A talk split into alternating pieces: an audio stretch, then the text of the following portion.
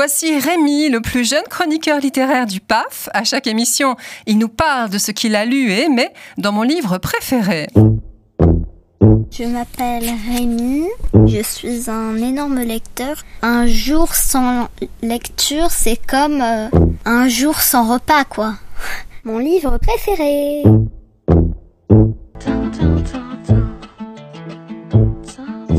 Aujourd'hui, je vais vous parler de La cavale de.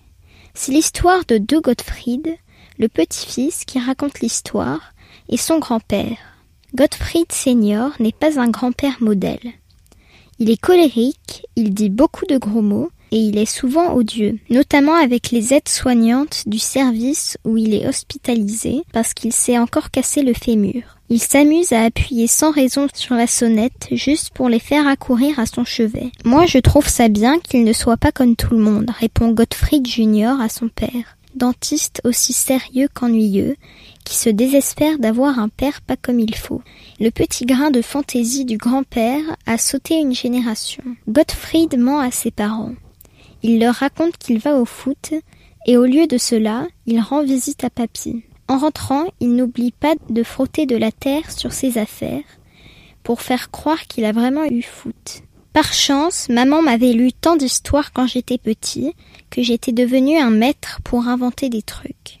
Il apporte en douce dans la chambre d'hôpital de la bière et des sandwichs au hareng parce qu'on est en Suède. Son grand-père en a les larmes aux yeux tellement c'est bon. Alors l'ado a une idée. Tu devrais peut-être t'enfuir. Son grand-père rit à en perdre son dentier.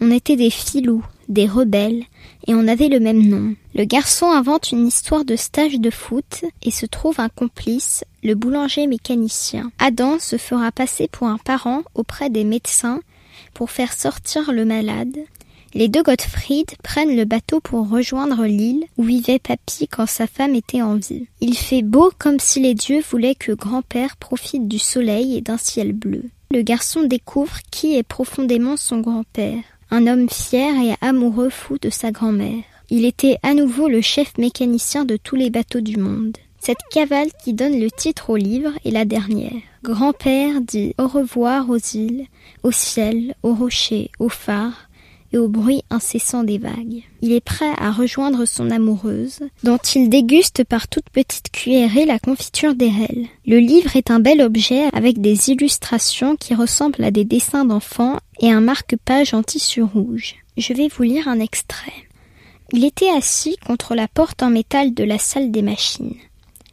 Je l'avais entr'ouverte, même si un panneau indiquait Accès interdit aux personnes non autorisées juste pour qu'il puisse entendre le bruit du moteur, sentir la chaleur qui montait, et humer la bonne odeur de l'huile. Il regardait par la fenêtre, il regardait les îles qui défilaient, les rochers qui sortaient de l'eau, les pins, les sapins, et les feuillus qui rougeoyaient un peu plus, puisque c'était une journée si particulière. Il regardait tout ce qu'il avait déjà vu des milliers de fois. Tu vois tout ça? m'a-t-il redemandé. Oui, non, tu ne vois pas du tout, a-t-il grogné. J'ai compris que nous ne voyons pas les mêmes choses. Lui, il voyait des choses qui s'étaient passées. Il voyait ce qu'il avait vu des milliers de fois quand il avait emprunté ce chemin, tant que grand-mère était encore en vie. Il remontait le temps, on le voyait sur sa figure. Même si son visage était aussi âgé et ridé que d'habitude, il y avait une sorte de grand-père plus jeune sous toutes ses rides. Mon livre préféré